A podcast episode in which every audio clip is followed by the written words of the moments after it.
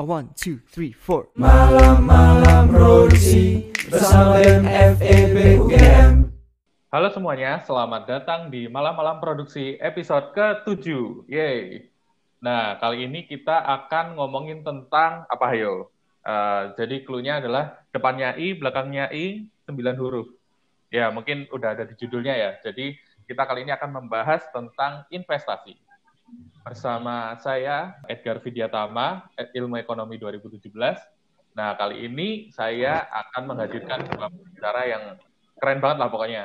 Uh, expert juga di bidang investasi ini. Yang pertama ada Novian Melati Tangjaya atau akrab disapa Novian uh, selaku ketua ESM BBM 2020. Halo Novi. Halo. Lalu yang kedua nggak kalah keren juga nih, masih anak 2019 tapi uh, kecil-kecil cabai rawit, angkatannya masih muda tapi pengetahuannya juga nggak kalah di bidang uh, stock market ini. Uh, yang kedua ada Ahna Fiasar Lilo atau akrab disapa Lilo sebagai Kepala Divisi Research and Development ESM 2020. Halo Lilo. Oh ya, halo Kak. Oke, uh, gimana kabarnya kalian? Baik. Baik-baik ya. Baik nih. Ya. Oke, oke.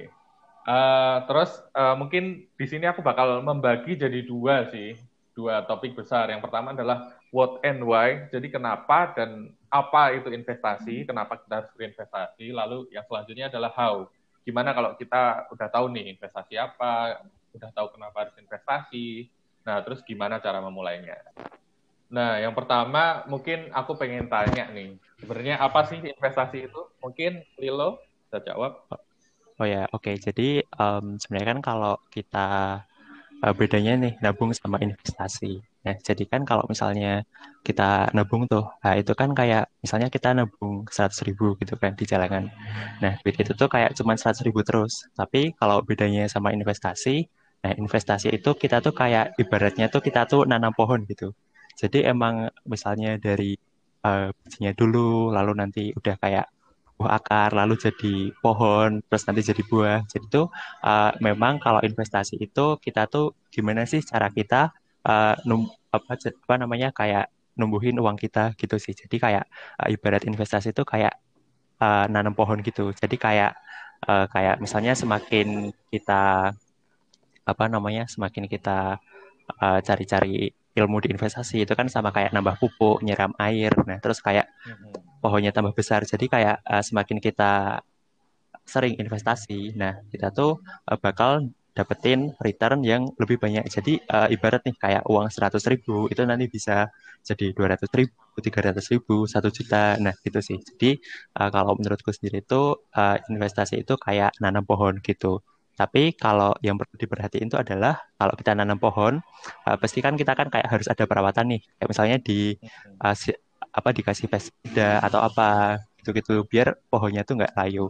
Sama kayak di investasi gitu. Jadi kita tuh harus apa namanya kayak lihat-lihat berita oh ini misalnya uh, ada virus corona nih. Berarti gimana caranya biar uh, pohon kita nggak mati oh berarti kalau misalnya uh, kita harus uh, tahan dulu investasi atau kita cairin uangnya dulu kayak gitu. Jadi uh, apa namanya sama kayak nanam pohon kita juga harus uh, lihat kayak ada ancaman-ancaman apa. Misalnya uh, buahnya dimakan rayap atau apa. Nah investasi itu kayak gitu juga. Ada uh, semacam kayak uh, ancaman dari luar tapi kita tetap bisa mitigasinya lewat uh, harus tetap apa ya belajar belajar tetap baca gitu-gitu sih kalau aku ya, menarik banget sih tadi analoginya kayak menanam pohon gitu ya jadi di sini investasi itu intinya itu sebenarnya kalau by definition ya itu kegiatan di mana kita mengalokasikan sumber daya kita gitu ya. Jadi biasanya Hmm, uang, iya, iya. hal lainnya untuk tujuannya mendatangkan pendapatan atau keuntungan di masa depan. Nah, tapi di sini yang perlu digarisbawahi bukan menggandakan uang ya.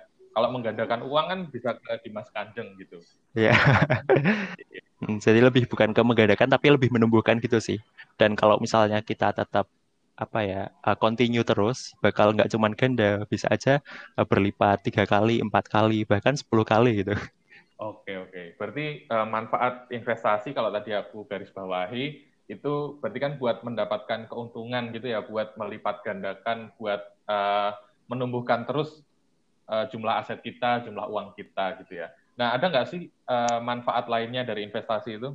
um, sebenarnya kalau misalnya kita lihat tuh memang uh, tujuan utama investasi itu memang uh, menambah aset terus ya. Jadi uh, kalau selain itu tuh kan kalau misalnya kita tahu nih tuh kayak uh, makin lama kan harga barang kan makin mahal tuh. Kayak misalnya ya kayak uh, mungkin kayak pas kita dulu SD ya 10 tahun lalu gitu ya kayak uang seribu tuh kayak powerful banget gitu loh.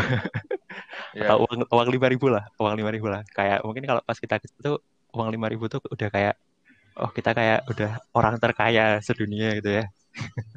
tapi kalau tapi kalau misalnya sekarang gitu ya, aduh kayak lima ribu tuh dapat apa sih? Nah gitu makanya tuh um, kenapa sih kita harus investasi? Ya karena kalau investasi itu uh, return yang kita dapetin itu ngelebihin inflasi gitu. Jadi uh, misalnya nih kita investasi sekarang 100 ribu. Terus misalnya tuh kalau misalnya sekarang 100 ribu kita bisa beli beli apa ya misalnya kota 25 giga gitu.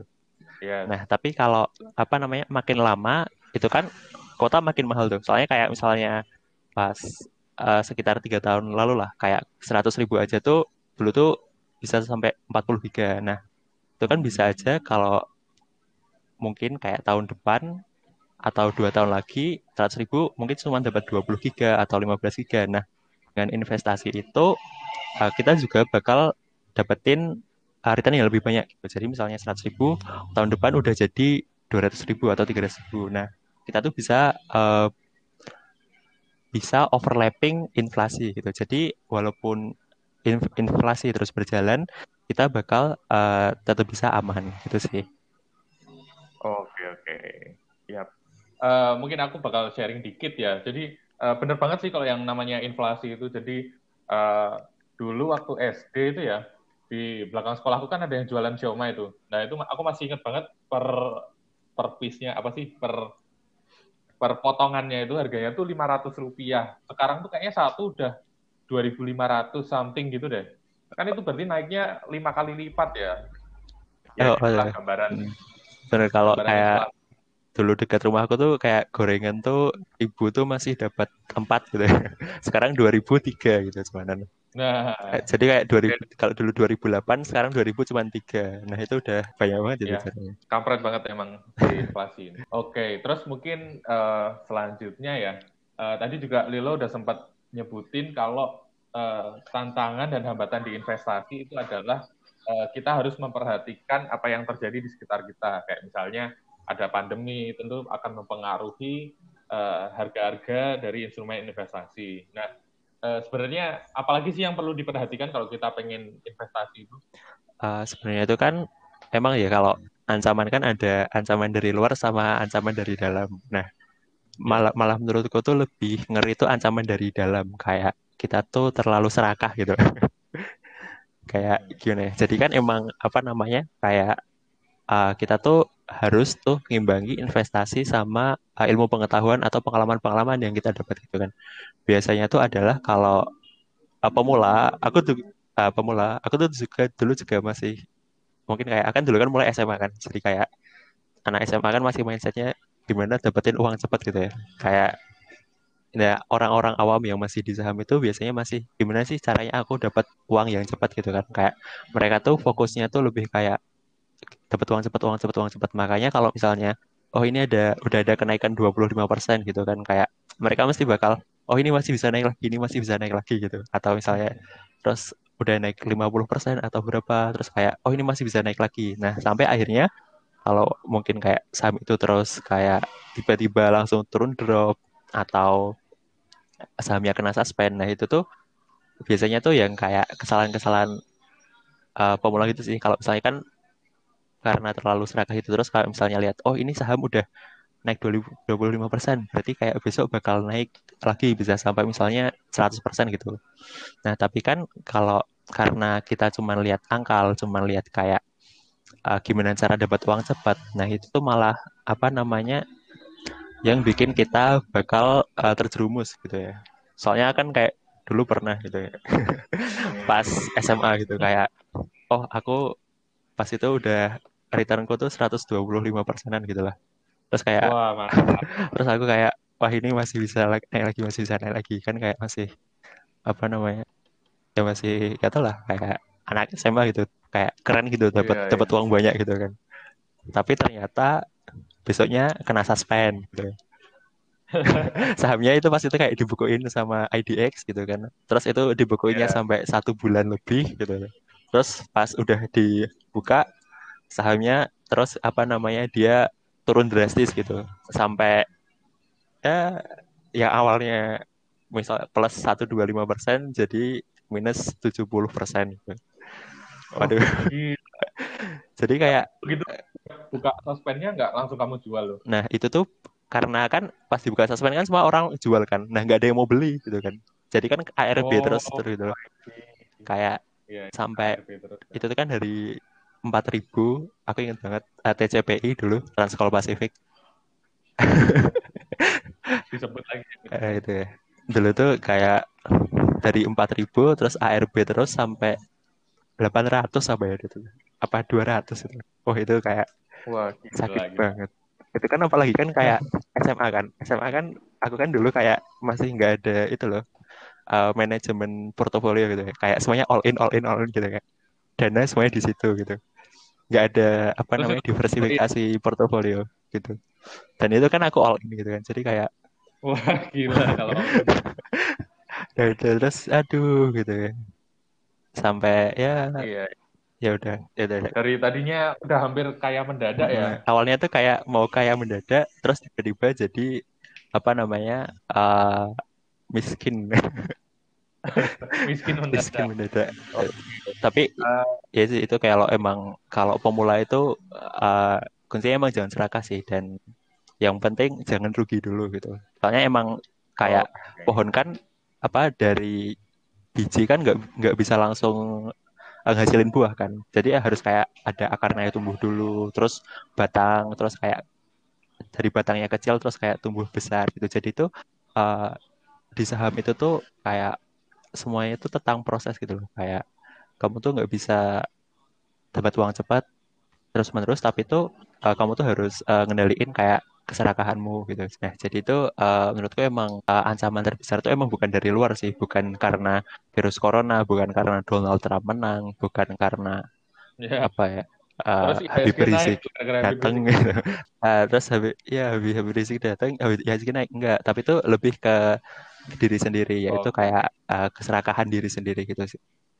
Jadi emang itu tuh musuh yang paling apa ya musuh terbesar gitu sih dalam investasi. Soalnya kayak aku aku aku jujur kayak sampai sekarang masih susah gitu kayak masih oh ini kayak masih bisa naik tapi kayak udah mending lah daripada Oke oke. Jadi kalau mau aku eh, masih pas dulu zaman eh, SMA. berarti gitu. kalau dalam investasi itu dari ancaman dari diri sendiri itu berarti ada yang namanya keserakahan, rakus gitu-gitu ya. Berarti yang namanya mental juga harus dilatih terus. Dan yang perlu digarisbawahi ini walaupun tadi Lilo banyak cerita tentang pengalamannya di saham ya, tapi ini berlaku buat semua instrumen sih sebenarnya. ya. Walaupun sekarang misalnya emas lagi naik-naiknya, ya tetap harus eh, manajemen mental kita, diri kita itu juga tetap harus dilatih. Nah, mungkin sekarang aku pengen ke Novian nih.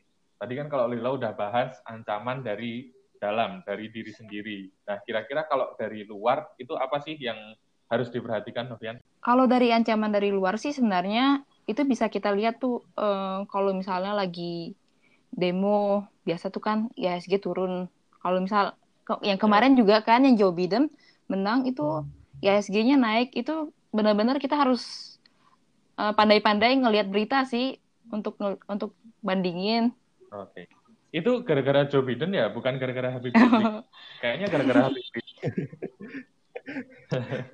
Iya nih. Lanjut. Habib Ya, Rizik itu apa Joe Biden benar-benar ya? kita harus lihat sih berita-berita tentang hal-hal itu. Pasti itu dampaknya besar banget eh, ke pasar modal. Terutama kan pasar modal Indonesia tuh masih dikuasai oleh investor asing tuh.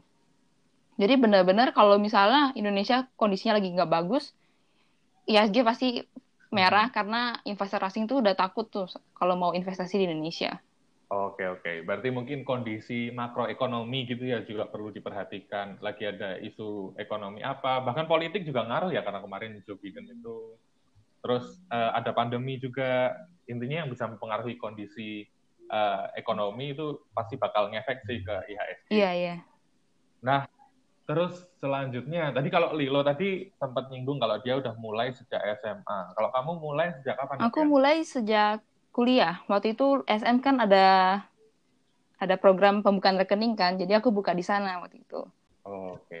Oh, jadi dari Mm-mm. ESM ya. Nanti kita bakal ada sesi sendiri nih tentang bahas ESM. Nah, terus eh, ngomongin tadi aku sempat nyinggung tentang makroekonomi yang sekarang lagi terjadi kan ada dua kejadian besar ya. Yang pertama adalah pandemi coronavirus ini, terus yang kedua pemilu di AS yang akhirnya dimenangkan oleh Joe Biden. Nah, boleh ceritakan, boleh diceritain nggak kalian eh, ada pengalaman apa selama corona ini, misalnya eh, narik cash semuanya dibeliin BBRI atau apa? Silahkan, boleh di-sharing dari Lilo dulu. Waduh, iya sih. Jadi kalau apa namanya eh, dulu itu kan kalau corona kan sebenarnya kan udah mulai itu dari Desember ya, tapi masih di Cina pas itu. Nah, pas itu tuh eh, aku bejonya itu aku sih eh, ikut kelasnya Mas Bilal itu. Jadi Mas Bilal yang dulu itu pernah menang trading se Asia. Nah, itu tuh jadi tuh kayak pas itu tuh langsung kayak eh, dibilangin gitu sih kalau apa namanya ini kayaknya corona udah mau ah, corona udah mau kayak eh, bakal nyebar jadi kayak kita harus eh, ngosongin gitu kan dan kalau kayak di mentorku juga yang lain eh, udah nyaranin buat ngosongin cash dulu gitu jadi makanya pas corona masuk ke Indonesia itu kan langsung apa namanya IHSG langsung terpukul banget gitu kan. Apalagi nggak dibarengi sama kebijakan-kebijakan pemerintah gitu kayak maksudnya kebijakan pemerintah kan pas itu kan masih uh, pro banget sama ekonomi nggak pro sama kesehatan yang itu tuh nggak disukai banget sama investor asing gitu. Jadi kan pas itu uh, investor asing langsung keluar juga dan kayak yang apa namanya lokal retail retail juga udah mulai keluar. Jadi pas itu emang IHSG terpukul banget sih. Nah tapi pas nah itu ta- tapi kayak uh, titik baliknya itu di bulan-bulan Maret April gitu kan. Jadi kayak emang kalau di apa namanya di para uh, behaviornya buat investor terus trader nggak cuma di Indonesia tapi di dunia kalau misalnya uh, indeks saham udah apa namanya udah hanc- udah hancur banget udah turun-turun banget nggak apa namanya ini udah saatnya tuh kita harus apa namanya beli tuh harus back lagi. Jadi pas itu emang bener juga pas Maret terus apa namanya beli beli terus gitu kan. Langsung udah mulai beli nyicil nyicil nyicil dan akhirnya pas itu emang sih kayak blue chip blue chip semua rebound 50% lebih bahkan ada yang kayak 100% gitu yang yang ini tuh bukan saham-saham gorengan maksudnya bukan saham-saham second liner tapi kayak saham-saham kelas kayak inilah BRI terus kayak BNI pokoknya saham-saham Antam juga. Itu tuh kayak oh itu bounce back-nya anu banget Terus sih. kamu kayak eh, reboundnya lo? ngeri banget itu. Aku pas itu tuh di Antam sih yang saya sampai sekarang udah 1100 Kamu beli yang itu dari 100? 300 eh 300 sama 400 sih Oh, oh, 400 ke tapi aku belinya di 100 lumayan 400 sih pas tuh. itu. pas itu kan tapi kayak apa namanya Wah, 400 terus turun kayak terus tak beli lagi beli lagi gitu. Jadi emang kayak Iya. Antam Eh, itu buat saham-saham gambaran favorit teman-teman ya, gitu. misalnya harganya 400 tuh berarti satu lot harganya 400 ribu, eh 40 ribu apa 400 ribu ya? 40 ribu ya. Nah, terus jadi 1100 40 ribu, jadi 40 ribu. 110 ribu. Kalau punya uang 4 juta berarti jadi 11 juta. Ya itu buat gambaran aja. berarti kalau sekarang udah naiknya Wah, 169% berarti Jadi waktunya berapa sih ini buat teman-temannya Lilo yang dengerin Maret ini sampai bisa minta traktir Lilo ya. Oke, terus eh, kalau Novian gimana nih? Kemarin waktu corona nih sempat eh, nabung apa, sempat beli apa? Kalau aku kemarin sempet belinya BBRI, Barito, sama Antam sih. Dan tapi nggak nggak pada harga yang turun banget karena aku kira sudah ini sudah paling tur paling rendah kan harganya. Eh ternyata masih turun terus. Tapi ya, Mm-mm. tapi sekarang udah bisa take profit sih, udah ada dijualin semua. Oke, berapa berapa persen kemarin? Yang Antam itu 109 kali. Wah, gila semua nih. Pembicara kita kali ini gila-gila semua nih. Itu kayak merendah banget sih oh ini nggak terlalu turun gitu tapi profitnya 109% Iya, aduh iya. Oke. Asik ya, asik banget ya. Kalau ada kayak gini ya, tarik semua cash, kita beliin, tunggu aja, naik aja. Iya sih. Hmm, dan kayak emang kan kalau pandemi ini tuh eh, Ya, kayak kan banyak banget tuh kayak misalnya yang di PHK atau uh, gajinya dipotong. Tapi uh, dengan kita berin berinvestasi di pasar mod pasar modal dengan uh, ilmu yang tepat, nah kita tuh malah walaupun keadaannya baru kayak gini, ini tuh malah bisa jadi kayak blessing gitu. Jadi Ya, kayak ya. istilahnya blessing in disguise gitulah. Jadi itu kalau emang kalau pandemi ini tuh uh, jadi berkah gitu sih buat Oke, oke. para Kalau aku kemarin investor-investor gitu. eh, nggak nggak kayak Alilo sih, jadi ngejualin dulu ngejualin dulu semuanya, terus cashnya dibeliin ketika harganya turun. Aku nggak gitu sih, tapi eh, ketika harganya turun aku nambah lagi. Jadi waktu sebelum pandemi ini tak biarin semuanya, ada pandemi juga tak biarin, saham yang tak pegang masih tak hold. Terus begitu ada begitu pada turun harganya aku nambah lagi. Tapi keuntungannya nggak sebesar pembicara kita yang dua orang ini sih. Jadi kalau mau minta traktir buat temennya Novian sama Lilo nih. Oke. Terus kita tadi udah banyak banget bahas tentang saham dan menarik banget ya. Uh, ya tadi sebagai ilustrasi kalau si Lilo tadi antam misalnya misalnya uangnya 4 juta berarti naik jadi 1100 harganya tadi bisa jadi 11 juta gitu teman-teman. Gimana kalau duitnya 4 miliar jadi 11 miliar. Wow, wow. Nah, terus karena tadi kita udah banyak ngomongin saham, uh, ada nggak sih sebenarnya instrumen investasi lain? Mungkin uh, Novian jelasin. Um, kalau misalnya aku baca dari Rich Dad Poor Dad itu ada yang namanya dia dia menyatakan kalau misalnya prospek yang bagus itu ada di obligasi, surat utang, sama real estate. Tapi kalau misalnya dari aku sendiri ya, kalau untuk mahasiswa itu uh, uangnya masih sampai yang saham sih. Kalau misalnya real estate kan butuh modalnya besar, obligasi juga paling ya juga besar juga. Tapi yang sekarang tuh ada yang baru-baru tuh namanya peer to peer lending itu itu juga bisa jadi uh, investasi yang prospeknya bagus juga di situ. Oke, Ya, jadi tadi kalau udah disebut oleh Novian ada banyak ya ternyata ya. Ada Oh, ya. uh, emas, ada saham, terus ada juga reksadana di mana duit kita dikelola oleh manajer investasi, terus bisa juga tanah, bisa juga properti. Tapi tapi tentu semuanya uh, harus disesuaikan lagi dengan profil kita masing-masing ya. Tentu kalau masih mahasiswa juga uh, masa mau investasi properti gitu ya kecuali anak sultan silahkan sih boleh-boleh aja sih. Nah terus kalau kalau dari aku pribadi sih aku aku pribadi ada reksadana itu ada di bibit terus ada saham ada peer to peer lending sama ada deposito sih kalau aku. Nah kalau uh, Lilo apa aja? Oh ya, kalau aku tuh uh, sama kemarin tuh sempat yang di reksadana. Cuman kan kalau reksadana kan nanti kan juga masih ada macam-macam kan. Ada yang kayak reksadananya itu tuh di apa pasar saham atau nanti itu di pasar uh, pasar uang, pasar obligasi. Nah, jadi uh, kalau aku tuh uh, ada diversifikasi di dua gitu. Jadi uh, yang di pasar uang sama di pasar uh, saham gitu. Kalau em emang sih kalau emang yang di pasar uang itu uh, paling cuman kayak 6%, 8% gitu. Tapi kalau apa namanya itu daripada kita buat uh, nabung jadiin deposito gitu. Jadiin deposito misalnya kayak uh, per tahunnya juga cuma tiga persen atau 4%. Nah, kita tuh uh, bisa juga di uh, reksadana pasar uang gitu. Tapi soalnya kan kalau reksadana pasar uang kan emang yang resikonya tuh yang paling rendah gitu kan. Nah, sama aku juga ada di uh, reksadana uh, reksadana saham gitu. Jadi kalau misalnya nih uh, teman-teman nih, misalnya kan gimana sih cara misalnya tuh memilih reksadana yang bagus gitu. Yes. Apalagi pasar saham. Apalagi kan pasar saham kan risikonya mesti kan jauh lebih gede daripada pasar uang.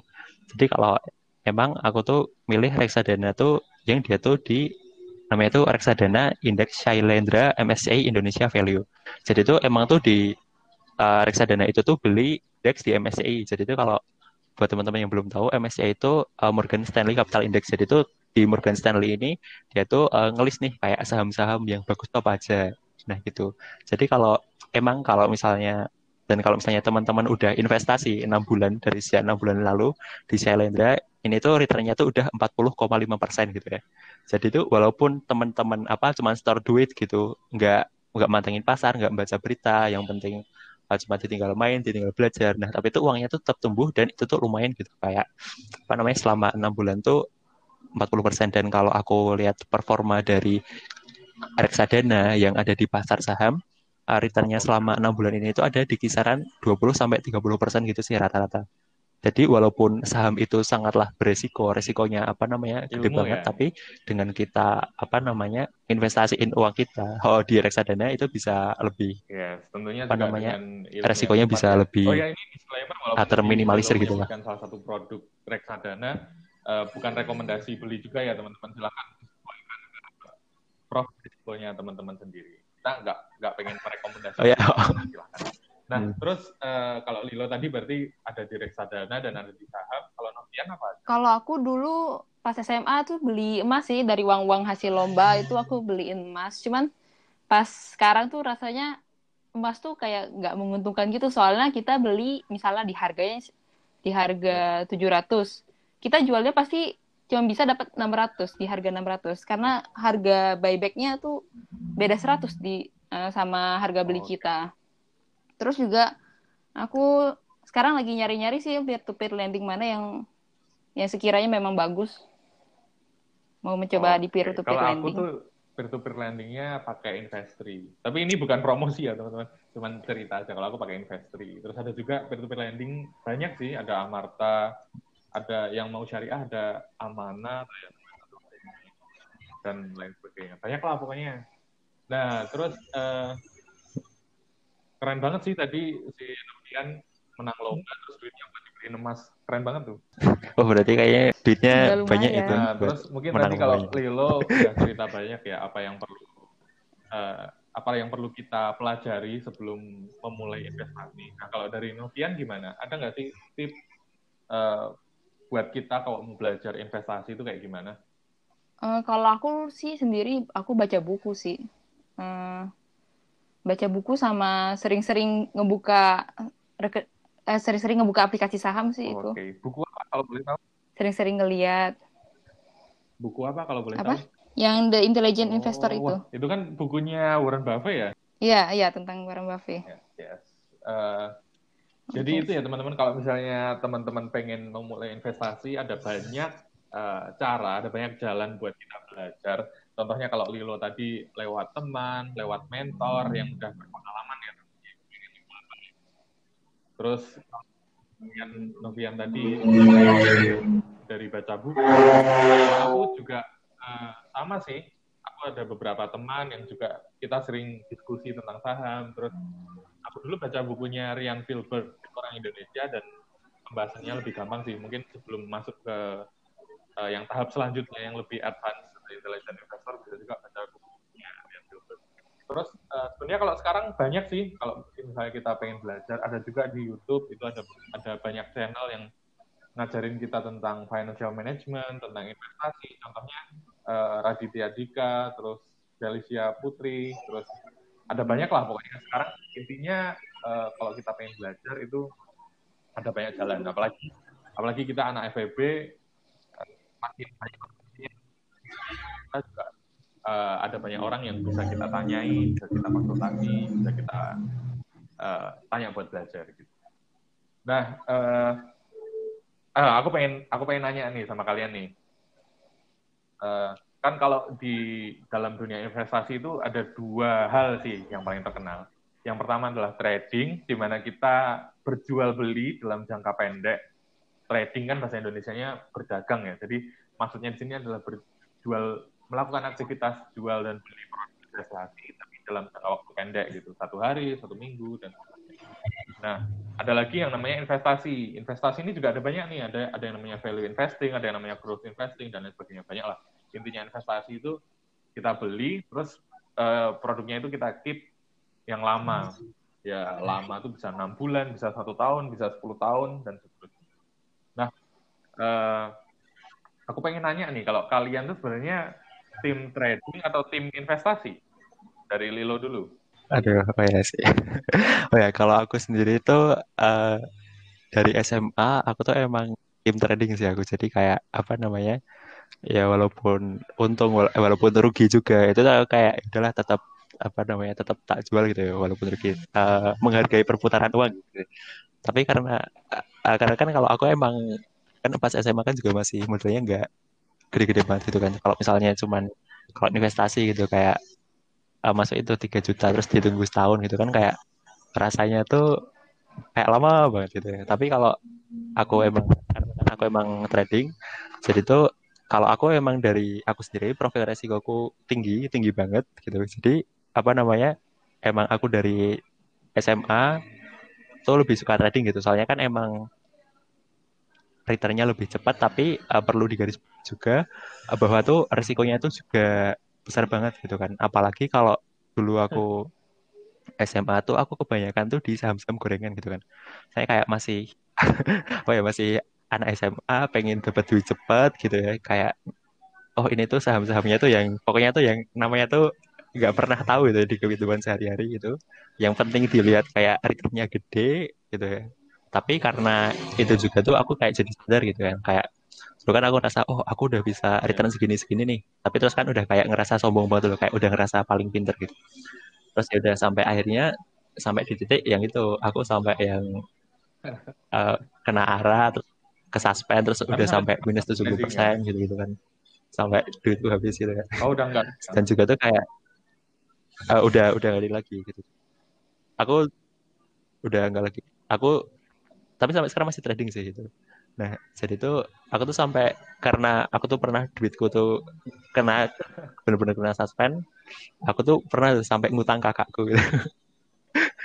Jadi kan emang uh, ya aku bersyukur banget kalau kakakku kan juga uh, melek investasi melek duit gitu-gitu. Jadi ya masih itu emang terus aku dipinjemin duit terus kayak karena ini tuh bukan duitku jadi kayak aku harus apa gimana caranya? Terus ya udah itu aku kayak terus kayak mau nggak mau tuh aku belajar yang uh, gimana sih kayak saham-saham yang blue chip blue chip itu yang LQ45 tuh kayak gimana karakteristiknya gitu. Jadi emang apa ya kalau aku kalau sampai sekarang pun aku masih lebih senangnya trading. Karena kan kalau uh, masih anak muda sendiri kayak anak kuliah anak SMA tuh masih jiwa-jiwanya tuh masih menggebu-gebu untuk trading. Tapi kalau yang perlu digarisbawahi itu emang pahami profil resiko teman-teman sendiri sih. Kalau emang teman-teman pengennya yang uh, aman atau apa ya kita bisa pilih investasi itu misalnya kalau langsung ke perusahaan besar kayak okay, okay. BRI, BCA, ya, Unilever gitu. Kalau Novian, kalau Novian tim trading atau tim investasi nih? Kalau aku sendiri profil resikoku sih rendah ya, jadi aku lebih pilih investing dan aku juga modal awalku tuh nggak banyak. Aku setiap bulan tuh nabung seratus ribu, seratus ribu gitu. Jadi ya aku investingnya tuh di beberapa saham sih, di beberapa saham dan kalau misalnya harganya lagi naik, aku jual dan aku beli lagi di harga yang pas dia turun lagi oh. gitu. Oh, berarti kamu beli sahamnya saham itu-itu saja ya? Iya. Karena aku nggak berani sih kayak ngeliat-ngeliat soalnya riset perusahaan itu kan juga lama aku aku kalau mau investing itu kan harus lihat dulu laporan keuangannya perusahaan itu gimana habis itu tren perusahaannya itu gimana baru aku uh, berani untuk masuk ke perusahaan itu. Oke oke. Oh jadi kalau misalnya trading sama investasi ini lagi-lagi balik ke profilnya teman-teman ya. Uh, yang aku tangkap ada dua hal sih. Yang pertama adalah uh, profil teman kayak gimana. Kalau misalnya lihat uh, sahamnya minus 25% tuh gimana? Panik apa enggak? Terus kalau misalnya lihat uh, sahamnya naik gimana naik berapa itu gimana gitu ya intinya itu tadi sih yang pertama adalah profil risikonya teman-teman terus yang kedua mungkin hal eh, hal-hal lain sih yang bisa mempengaruhi sih kayak misalnya kalau aku di sini constraint itu kalau mau trading itu waktu sebenarnya jadi uh, aku nggak bisa kalau misalnya mantengin komputer lama-lama gitu ya Iya sih benar banget itu harus fokus sih kalau trading. Kalau dulu tuh ya ini mungkin jangan ditiru ya teman-teman. Dulu itu kan kalau uh, dulu tuh kan pas SMA itu kalau market kan buka jam 9 gitu kan. Nah, kalau aku kan dulu jam 9 belum istirahat ya. Jadi aku kayak jam 9 kurang tuh aku izin ke kamar mandi. Terus kayak langsung kayak cepet-cepetan gitu, gitu ya. Itu tak, tapi kayak uh, karena emang trading itu emang kayak kamu harus mantengin terus gitu, jadi ya harus fokus sih. Tapi uh, jangan ditiru-tiru buat mungkin kayak yang ada dengerin masih yang SMA oh, atau apa Tapi, eh, belajar itu lebih Lilo lebih penting. Kalau dulu aku bolos ke kantin ke belakang sekolah main basket gitu ya. Kalau Lilo nih bolosnya trading. Jadi kalau aku uh, bolos main basket siang-siang dapat keringet, dapat capek, Lilo nih dapat cuan nih. Jalan nih. Itu dulu sama temanku gitu sih. Jadi kan kita um, bolos sekolah kan juga sempat ikut seminar saham juga gitu bolos kuliah Oh, bolos apa namanya masih Bolos yang pas produktif SMA ya. bolos gitu ya gitu sih Iya, itu sih berarti ya. Jadi yang pertama profil risiko dan yang kedua waktu mungkin ya. Karena tadi sempat disinggung sama Novian juga kalau eh, kalau kita misalnya mau trading juga perlu riset yang lebih banyak, perlu ngamatin kondisi makroekonomi tiap hari kayak gimana dan itu tentu juga makan waktu gitu. Nah, selanjutnya aku pengen tanya nih, sekarang banget nih, sekarang banget nih. Ini spesial khusus di podcastnya BMPVB UGM nih. Sekarang banget, kalian lagi pegang apa apa aja nih portofolionya? Dari Novian dulu deh. Wah, kalau aku barusan banget aku jual semuanya. Aku nggak pegang apa-apa. Beneran. Aku barusan jual banget karena memang eh, lihat kondisi ini sudah benar-benar naik ESG akhir-akhir ini tuh naik banget kan. Jadi memang udah take profit aja. Udah jual aku lepas semuanya dan tunggu tunggu sampai dia menurun sampai turun-turun lagi. Oke, wah menarik banget nih Novian nih. Udah udah jual ternyata. Jadi kamu pegang cash semua nih. Iya, aku sudah pegang ke semua. nah terus Lilo nih, yang kalau bolos, bolosnya trading nih. Lagi pegang apa sekarang Lilo? aduh aku kalau sekarang ini aku nggak pegang saham sama sekali aku malahan jadi eh, kalau aku sekarang tuh baru pegang waran gitu. jadi kalau eh, tem- teman-teman yang belum tahu kalau waran itu itu itu kayak apa ya, diversifikasinya saham gitu jadi kayak instrumen kayak saham juga jadi eh, kayak anaknya saham gitulah kalau aku di waran ini waran ini aku baru eh, megang namanya itu eh, ini properti sih tapi kayak Diamond Citra Property Propertindo. Jadi itu emang itu tuh itu tuh kayak kalau dilihat dari sahamnya itu emang jelek. Tapi kalau dilihat dari warannya itu tuh apa namanya lebih menggiurkan gitu. Tapi yang eh, buat teman-teman lagi emang sih kalau waran ini tuh dia tuh returnnya lebih gede gitu kayak kamu tuh satu hari tuh bisa 50% gitu, bisa 80% gitu. Cuman tuh emang eh, karena bedanya saham sama waran ini, kan kalau di saham itu eh, Iya. itu kan ada tuh, misalnya eh, maksimal kenaikan atau turun gitu. Yang namanya tuh arah ARB auto reject atas, auto reject bawah. Jadi kalau eh, saham tuh paling cuman bisa maksimal tuh naik 25%, tapi kalau perusahaan gede paling cuman bisa naik 20%. Terus karena pandemi turun maksimal cuma 6% gitu. Nah, tapi kalau di waran ini teman-teman eh, itu benar-benar kayak nggak ada batasan sama sekali gitu. Jadi kayak eh, dari harga 100 ke 1 itu pun bisa gitu. Nah, itu aku juga kayak ini ya kayak sharing-sharing lagi ya tentang waran. Jadi tuh em, aku tuh juga dulu dulu pernah gitu kan. Kan kayak war, akan belajar waran gitu. Terus kayak oh, aku udah bisa nih. Terus akan kayak dengan sombongnya aku all in gitu. aku all in nah dan terus akhirnya terus kan kayak pas aku turun ah ini masih bisa naik ini masih bisa naik masih bisa naik dan sampai akhirnya tuh itu aku minus 90% Ya, itu lebih gitu buat pada yang tahun ini masih kepikiran trading ke, eh, ceritanya Lilo itu mungkin bisa menjadi inspirasi. Ya, itu sih jadi kalau emang uh, perlu ditekanin sekali lagi tuh uh, profil risiko teman-teman tuh gimana gitu kayak misalnya apakah yang high risk ataukah yang risknya sedang-sedang aja gitu ya kalau di ceritaku paling banyak gitu ya Oh, minus-minusnya gitu. Tapi kalau sekarang memang udah lebih baik. eh, kalau kalau aku sendiri ya emang metode belajar buat aku ya terjun langsung gitu. Walaupun sebenarnya kalau misalnya kalian baca, buku tuh udah dikasih tahu gitu loh kayak oh ini jangan all in, oh ini Iya. harus ada diversifikasi apa portofolio gitu. Di buku tuh sebenarnya semua tuh udah ada kayak udah ada tips triknya gitu.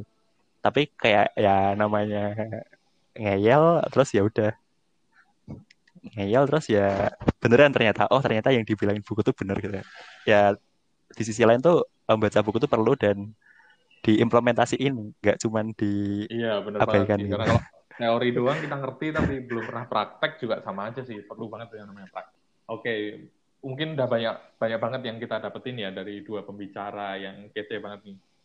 Nah, terus selanjutnya karena salah satu eh karena kedua pembicara kita itu dari ESM, FEB UGM, mungkin kita bakal kenalan lebih lanjut nih tentang ESM. ESM itu apa sih sebenarnya dan kenapa kita tadi ngomongin investasi kok terus ngomongin ESM? Memang hubungannya ada apa nih?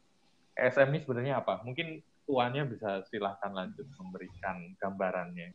Oke, eh, kalau untuk SM sendiri, dulu tuh sebelumnya di FEB tuh nggak ada nih namanya kelompok studi pasar modal. Ya, Eh, tapi kita sebagai anak FEB kan juga perlu lah tahu yang namanya pasar modal karena memang namanya kita anak FEB masa nggak tahu sedangkan di fakultas-fakultas fakultas lain itu banyak juga yang sudah masuk ke saham. Maka dari itu didirikanlah ESM. ESM ini tuh gunanya untuk biar teman-teman teman-teman FEB semua itu bisa belajar tentang pasar modal. Gitu. Oke oke. Jadi kan aku uh, banyak nih temanku yang kayak dia mau investasi, dia tahu investasi itu penting, tapi dia takut untuk investasi. SM ini sendiri ada biar uh, teman-teman yang di sini itu bisa ada teman lah untuk ngobrol tentang investasi, uh, untuk ada mentor juga untuk inve- untuk apa? Untuk belajar tentang pasar modal dan juga kita ada diskusi tentang pasar Yes. modal gitu.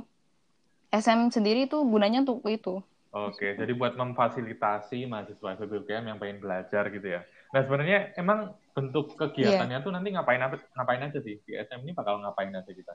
SM itu kita ada ngadain kelas umum. Itu tuh kelas yang ngebahas tentang seputar pasar modal lah. Contohnya analisis fundamental, analisis teknikal, terus eh, analisis industri, berita, dan sebagainya. Kemudian kita juga ada kompetisi trading gitu untuk biar teman-teman semua belajar. Kemarin Mas Es- Mas Edgar kan yang menang kompetisi trading. Oh iya nih, Mas Aku Edgar menang nih Wah, kayak iya. Ya, kompetisi trading gitu.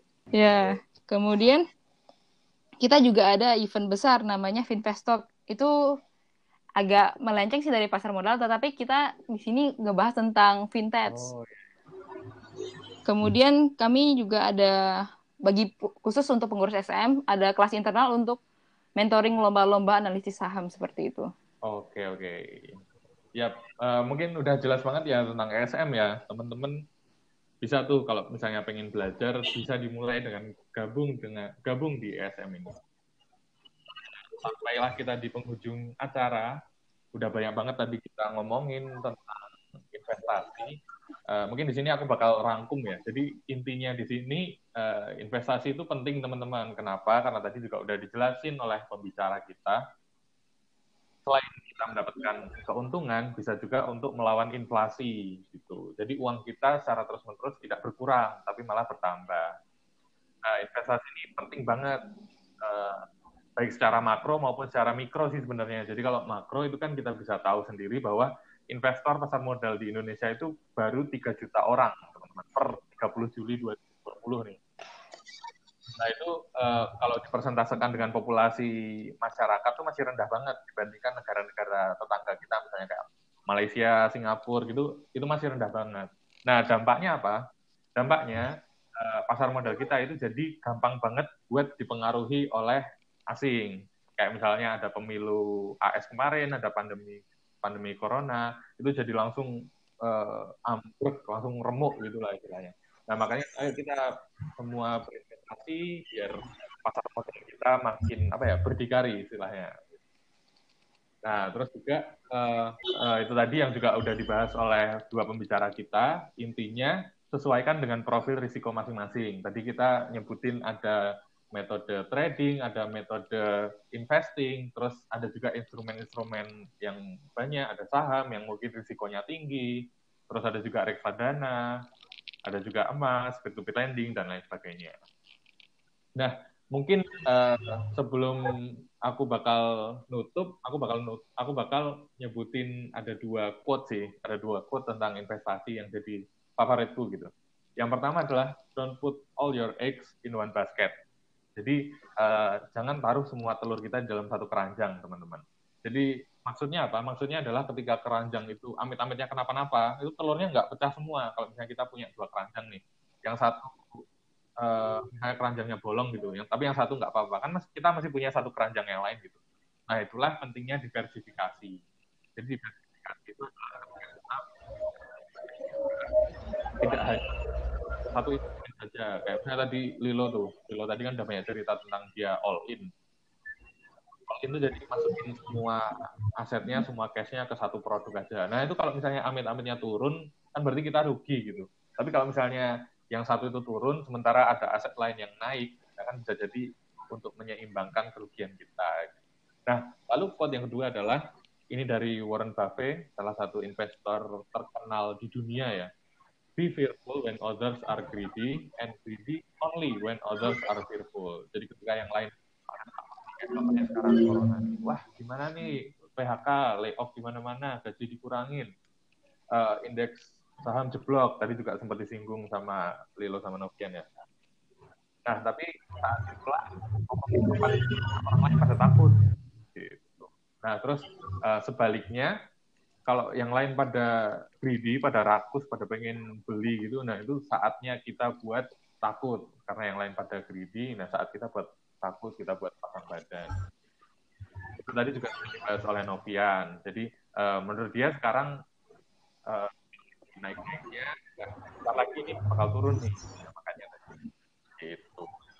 Nah, buat teman-teman yang pengen uh, ngikutin IG-nya SMF UGM, terus pengen ngikutin Novian sama Lilo, bisa follow di mana? Mungkin Novian? Ya, SM sendiri ada IG-nya namanya at sm.febugm. Di sini kita akan ada update harian tentang kondisi pasar modal saat ini dan kemudian kami ada upload materi-materi terkait dengan pasar modal. Yang materi terakhir itu itu membahas tentang HK yakni hajar kanan. Itu ada isi kita membahas-bahas istilah-istilah seperti itu juga di di IG kita. Jadi buat teman-teman yang ingin mendapat insight baru di pasar modal boleh banget untuk follow IG kita di sm.febugm. Oke, okay. okay, kalau gitu teman-teman, terima kasih buat waktunya. Ciao.